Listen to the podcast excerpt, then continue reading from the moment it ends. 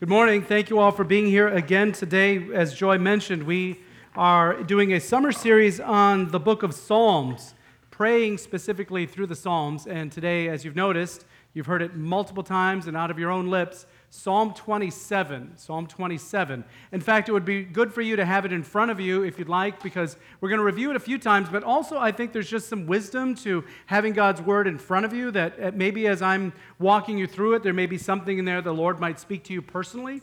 So, Psalm 27, if you have a Bible that's in the seats there, uh, page 437 for Psalm 27. Um, I have spent a fair amount of time, of course, reviewing the Psalms. We're in a reading plan with Psalms, and Psalm 27 is the, the text that we're looking at today. It's, it's a wonderful psalm, it's beautiful, and I say that having had to work for that beauty because I confessed in first service, Psalms are not always my, my cup of tea. You know, I, I prefer a good story, right? I want to dig into, you know, give me, give me first, second Chronicles or, you know, maybe a Romans to slice into. But then, you know, my mother in law, she loves the Psalms, you know. And so sometimes I feel like I have a disconnect because they seem so romantic and emotional and, you know, not that I can't be romantic and emotional, but still. Sometimes the, the, Psalms are like, oh, I just, but, but, I, so I was spending time in this one, reflecting on it, reflecting on it, and, and then it came to me, like, I just, I love the beauty of the story of it. And so uh, it reminded me actually of one of the best summer vacations my wife and I ever took. It was a number of years ago. We happened to, uh, to be able to get the gift to be able to go to Italy, um, and we stayed in a small kind of mountain community called Cortona, the Curtain. And, and Cortona was, was at the edge of a mountain range, uh, and it was the first and only town kind of visibly set on a hill with like this enfortressing wall around it. And it was very, very steep climb. I mean, the, the little rental car had to choke its way, you know, to get up to the top. Um, but you were rewarded with this beautifully quaint, quaint town uh, that had an, an, amazing vista, which I just can't put pictures up to, to, to, show you, you know, enough of it. But you can kind of see there, I mean, the, the distance in which you're able to see is just incredible. And the town is, is so charming. But as I got to, you know, uh, uh, love it, I learned some of the history of it that had actually been sacked and attacked like seven times. Um, and so what's really cool is like they could see their enemies coming. I just imagine as I was standing on the, you know, the edge of the enclave looking out like, man, when they were sacked by these massive, you know, armies, you know, Romans and the Gauls and all that, like they could probably see them coming for quite a ways out there, you know, the, the, the fires in the night, like as the armies were approaching upon them. And so they had a strategy though. They were up on a high hill. They could see the enemy coming. They had their walls around them. And so everyone, quick, get into the walls of the community, right? And they would kind of try to defend themselves from there. But, you know, sometimes it was overwhelming force. And so once the walls got breached, they had to say, okay, retreat, retreat to the place of refuge, the refugio. And that was the, a series of little cathedrals that were at the very top of the hill. Uh, and so that's where they went. The last refuge, the community would gather there in the church. Now, their church, uh, you know, we talked about maintenance issues in ours. They had little firing holes uh, set in different places, you know, to kind of ward off enemies. I don't think we have any firing holes here, but maybe, I, maybe we can put that on the maintenance list. That might work. But that was the place of refuge when all hope was like, okay, get to the refuge, get to the refuge. And it was the church. And I just thought, man, there's such a great story in that town and the way that they did that. That was their stronghold, that place where the, where the Lord was, and they would pray, Lord, help us. So that helps me with the Psalms because there is a, there is a story to Psalm 27. And, and I love to read the word as a literary story. And so I, I look for story in it. And, and, you know, we're in book one here of the Psalms, which is Psalms 1, 1 through 41, and that detail over and over again until it finally presses into our hard heads God is with us. That's why often you get these familiar themes over and over again. We're like, didn't I read this already? Yeah, because it just takes a while to get through all the stuff.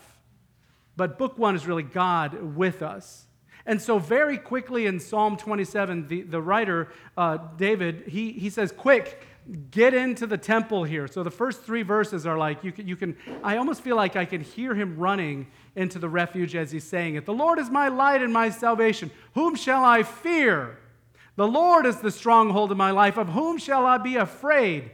When evildoers assail my flesh and my adversaries and foes, they will stumble and they will fall. Even though out there in the valley there's an army encamped against me, my heart will not fear. Although war rise up around me, I will be confident. Quickly, everyone into the gates. Verse 4 is really the linchpin of this psalm. So if, you, you're going to review it, please do. If you do, verse 4 is like the linchpin. It's like, okay, finally, he's there in the refuge. Company of the Lord. And he says, Oh, there's one thing I've asked the Lord through, one thing that I seek after. It's to live here in the house of the Lord all the days of my life. Maybe I am a little emotional romantic. To behold the beauty of the Lord And then this final passage here in verse 4 is really, again, the high point. You could kind of glance over if you're just reading through it, like to inquire of the temple. But this is actually the big moment right here. Because what he's saying in this short little passage here, to inquire in his temple. The temple is a major feature in the Psalms. And he's saying, oh, just to sit at the company of my Lord. Teach me, Lord. Instruct me. Give me wisdom, assurance. Give me peace. Grant me knowledge. I will sit and inquire in the temple of the Lord. Quick, everyone, sit here in the place of refuge. In God's presence, you noticed, all fear is gone. The rest of the psalm is somewhat like a mountain range, which is, you know, like, it, just like behind uh, Cortona, there was just a series of beautiful mountains, up and down, valleys and peaks uh, because he kind of goes in this little valley for a while. He's like, Oh, Lord, please don't ever forget me. Don't ever forget me. Oh, I'm just worried you're going to forget me. And then he concludes with, But my God is so faithful and so trustworthy. And in fact, the last uh, passages here, uh, verses 13 and 14, are so great because he's, you know, he all of a sudden changes voice. He's like, I believe that I will see the goodness of the Lord in the land of the living. What a testimony. I believe that, he says. And then suddenly he changes, and now he's becoming encouraging of us. People reading this, he's saying, You wait for the Lord, be strong, and let your heart take courage. Wait for the Lord. Wait, wait for the Lord. So this morning, as I look at that story, the story of Psalm 27, I just found myself asking, what does this mean for us?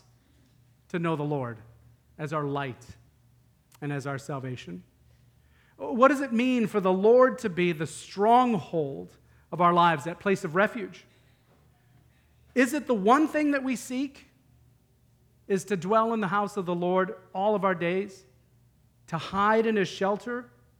To seek the beauty of his face? To inquire of his wisdom there at the feet of God in his temple?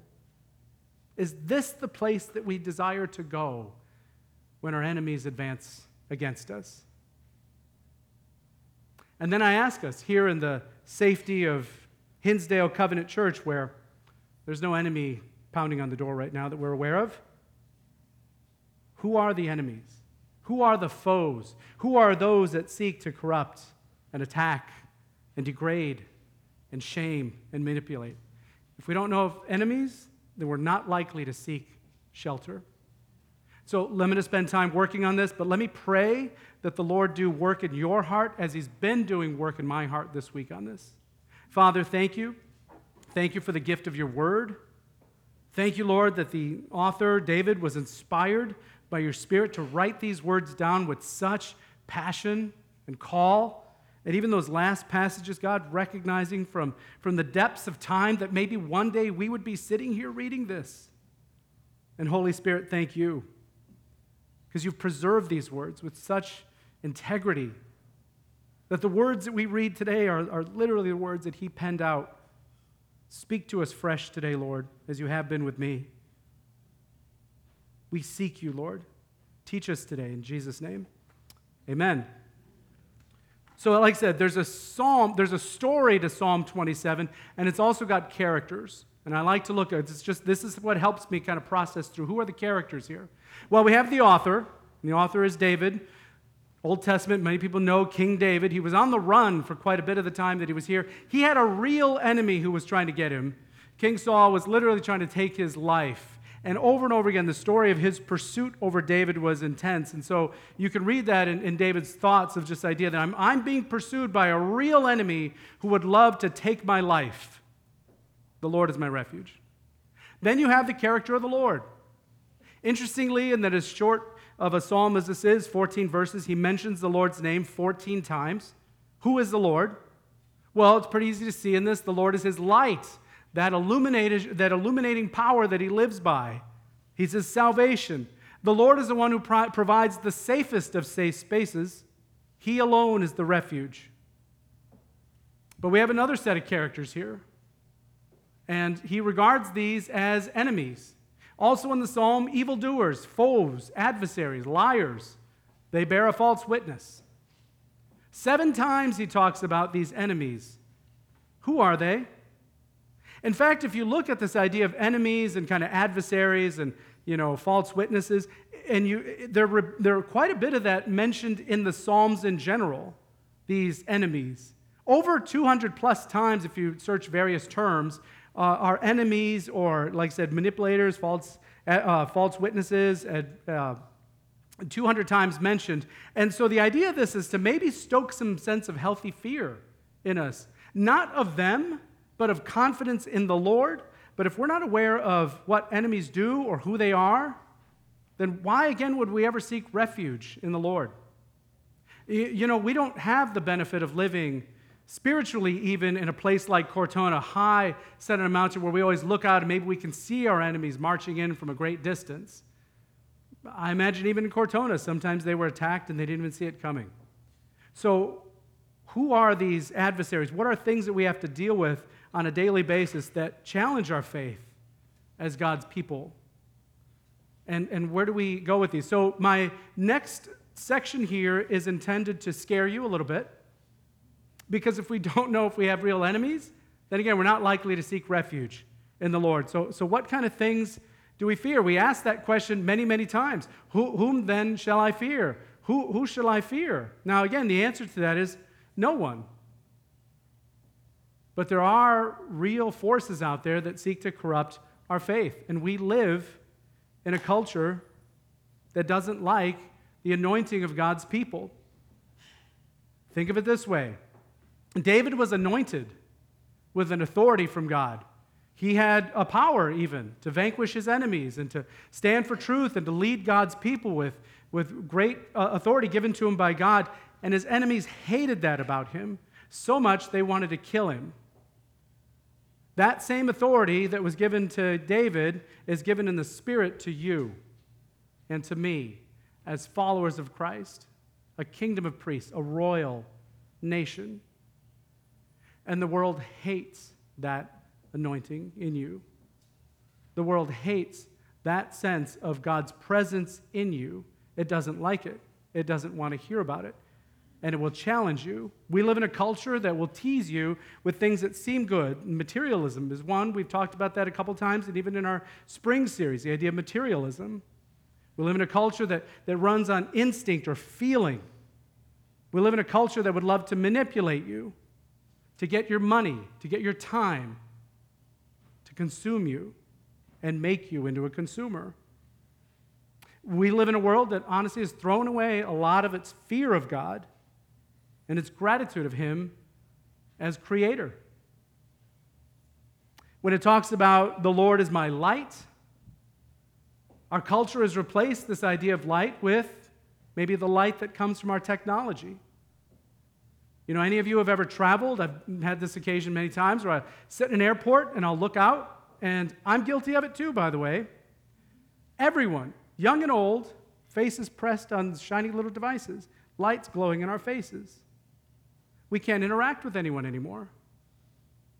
Technology, in a sense, has become our light, our place of refuge, the place we go when we're stressed or bored. And we're bored a lot. Claiming to be wise, it says in Romans, they instead became foolish when they traded the glory of God for something else.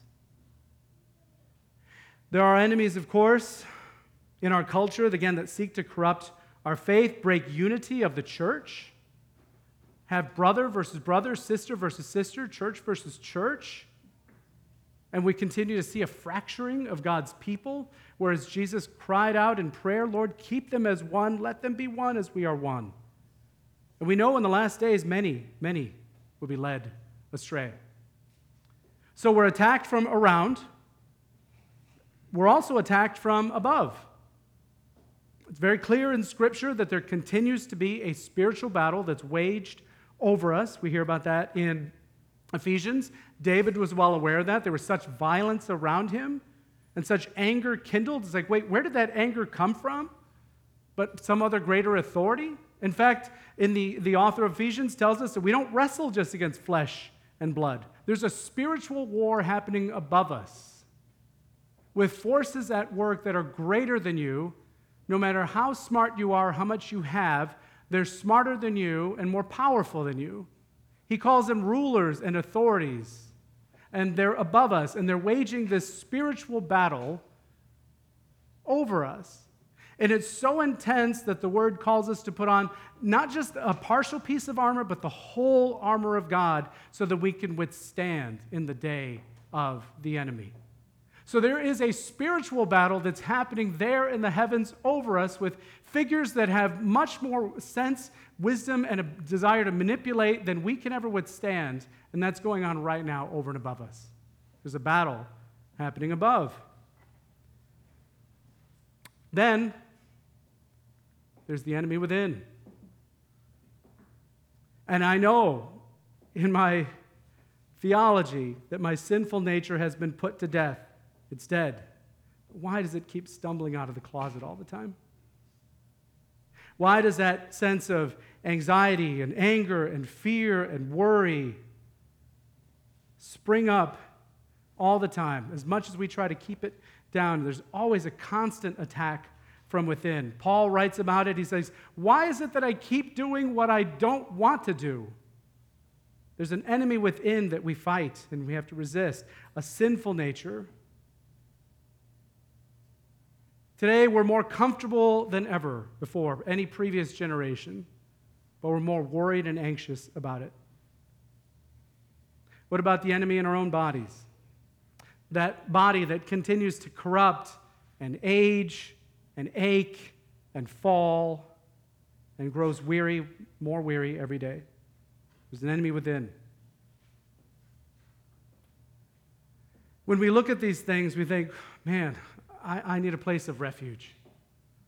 And these enemies around us, the enemies above us, the enemy within, we have to know about them enough so that it draws us not to be in fear, not to live in fear, whom shall I fear? But instead to dwell there, to seek his face, to let the Lord be the light of our lives and our salvation and the stronghold of our lives. These enemies should draw our hearts to seek his face, to dwell there in his house all of my days, because I don't want any more of this. Anyone else with me today? What are the things that you're worried about this morning? Is it where our culture is going? Is it politics? Is it the world stage? Is it, uh, uh, you know, is it uh, the, the um, is it the weather? Is it the, the changing climate? Are you concerned about uh, our culture? Are you concerned about the church today? Is there a spiritual battle that you're waging? Is there a health concern that continues to beat on you? Is there an enemy within that will not silence? Where do you seek refuge, friends? Is it in the Lord's temple? Are you seeking his face? What is it for God's people to find their refuge as God, with God as their salvation? One thing that's fascinating about texts like this, like Psalms, any of the Old Testament giants, is that, you know, we know that they had great faith, and I want faith like David's. But we also know that David's faith was not full because he didn't know the promise that Jesus, who Jesus was. And that's why it says in Hebrews 11 that, man, we have such a great hall of faith in the Old Testament, but what we have today in Christ is so much richer because theirs was incomplete. They never got to see it. But we do. We get to see it in Christ. So, what is it to dwell in the house of the Lord all of our days? Well, we turn to the end of the book, the end of the story, in the book of Revelation, chapter 21. It begins with trust. When we look to find our refuge with God as our salvation, we begin to trust in God's promises. See here, Revelation 21, verse 10 says, In the Spirit, John was carried away, and he saw a great high mountain, and there he showed him a holy city of Jerusalem that was coming down from heaven.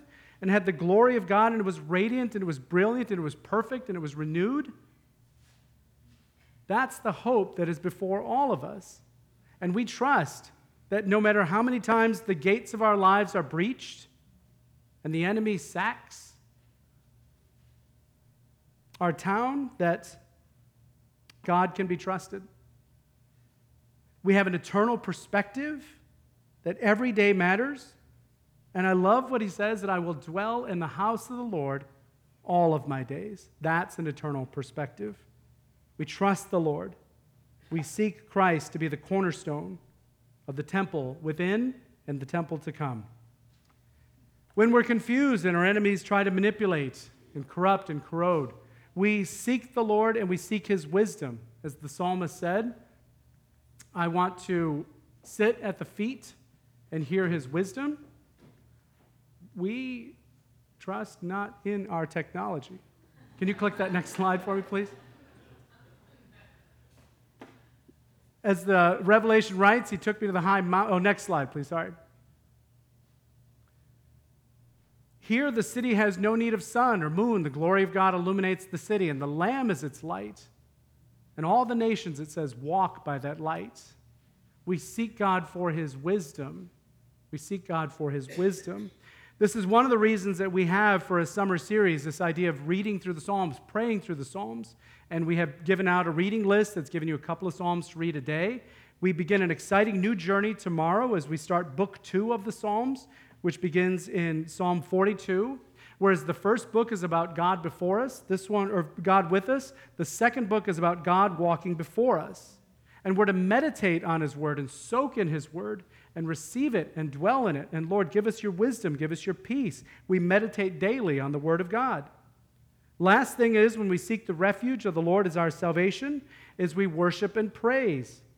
In Revelation 22, it says, The throne of God and the Lamb are in it, and servants will worship him. They will see his face, and his name will be there pressed upon their foreheads. To dwell in the house of the Lord all of our days is to daily put on the sense of worship and awe and reverence that God is King and Jesus is our Lord, and we can trust Him and we praise His holy name.